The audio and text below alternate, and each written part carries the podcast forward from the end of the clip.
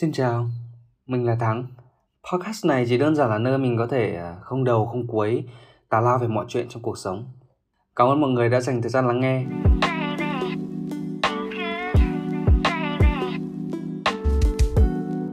Trong số đầu ngày hôm nay, mình thực hiện khi mà Hà Nội đang bắt đầu cách ly.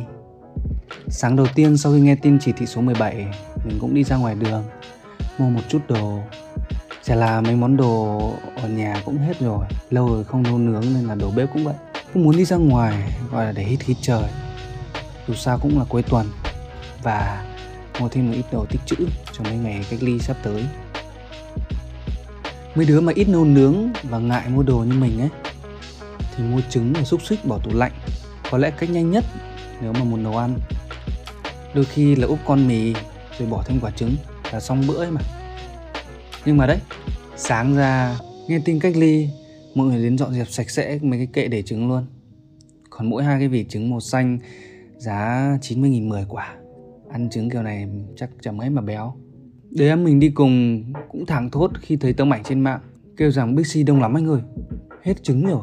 Té ra kỳ này mình không có trứng ăn thật mọi người ạ. À? Thực ra đứng trước tình hình dịch bệnh trở nên nguy hiểm và chả biết bao giờ dừng lại, chúng ta thì phải ở nhà, cách ly với xã hội. Mọi hoạt động đều bị giới hạn.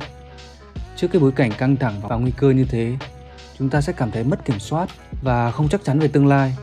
Dựa trên bản năng sinh tồn đã tích lũy hàng ngàn năm tiến hóa của loài người nhằm giành lại quyền kiểm soát và đối phó với rủi ro tiềm tàng của dịch bệnh ấy, thì nhà nhà, người người đi mua đồ ăn, thức uống về tích trữ.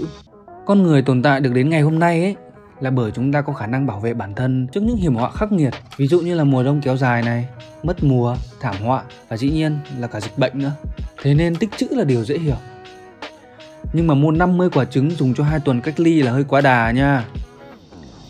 Dù sao thì đứng trước cái mong muốn tích trữ trong dịch bệnh ấy, chúng ta cũng cần suy xét để tránh rơi vào trạng thái hoảng sợ trong mua sắm. Tà lao một chút thì bản năng sinh tồn này à, còn phản ánh qua điệu văn hóa nữa cơ.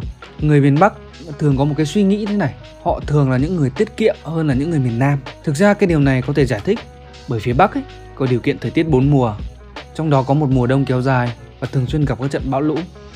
Nên qua thời gian, họ hình thành thói quen tích trữ của cải và xây nhà kiên cố hơn để đề phòng các tình huống thảm họa có thể xảy ra. Vì càng đi về phía Bắc ấy, mùa đông lại càng kéo dài, nên cái xu hướng xây nhà trở nên chắc chắn và tích trữ đồ ăn thức uống à, cũng trở nên mạnh mẽ hơn.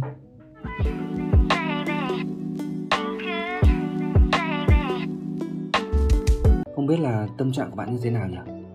Khi mà Hà Nội và Sài Gòn đều đang trong giai đoạn cách ly toàn xã hội, dịch bệnh đến và lấy mất đi của chúng ta nhiều thứ.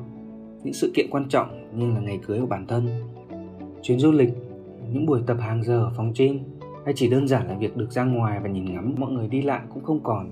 Như mình thì mình nhớ những lần cà phê tám chuyện đến nửa đêm với đám bạn trong lớp tâm lý. Đã lâu lắm rồi mình không gặp họ ấy.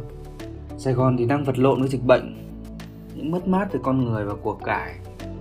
Mình nhớ không nhầm thì cái số lượng ca tính cho đến khoảng à, cuối tháng bảy à, là hơn sáu mươi nghìn người.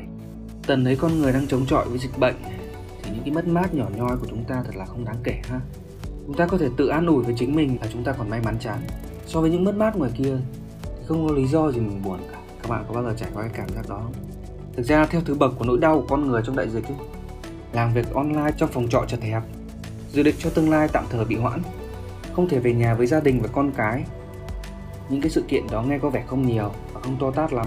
Nhưng các bạn biết không, các nhà sức khỏe tâm thần cho rằng tất cả những cái mất mát dù là nhỏ thôi đều cần được thừa nhận và đau buồn. Đây là ý tứ từ bài báo mình đọc được trên New York Times với cái tựa đề là It's okay to grieve for the small losses of a lost year. Tạm dịch là không sao đâu nếu mà bạn cảm thấy đau buồn cho những cái mất mát nhỏ trong suốt một năm biến cố vừa qua. Đúng là cái đợt dịch bệnh này, chúng ta vẫn được chứng kiến nhiều sự kiện, nhiều cái trải nghiệm tích cực. Bạn có thể lên mục đời sống của Zing, mình hay ở trên đó, mình thấy rất nhiều bài viết như thế. Nhưng mà tác giả của bài trên New York Times ấy, có đưa ra một ý rằng chúng ta có thể nói về những điều tốt đẹp mà bản thân đã trải nghiệm và vẫn đau buồn về những mất mát. Nếu cái việc trải qua những cái giai đoạn căng thẳng trong dịch bệnh như này ấy, mà chúng ta có chót cảm thấy đau buồn bởi những cái mất mát nho nhỏ của chúng ta thì không sao cả. Khi mà những cái cảm xúc đau buồn ấy được sẻ chia ấy, cũng giúp cho lòng bạn nhẹ hơn. Đấy cũng là một cách để bạn tìm kiếm sự đồng cảm và vỗ về. Ok, số podcast này của mình đến đây là kết thúc. Cảm ơn mọi người đã lắng nghe. Nếu mọi người cảm thấy hấp dẫn thì đừng quên follow trên Facebook hoặc Spotify nhé. Chào mọi người.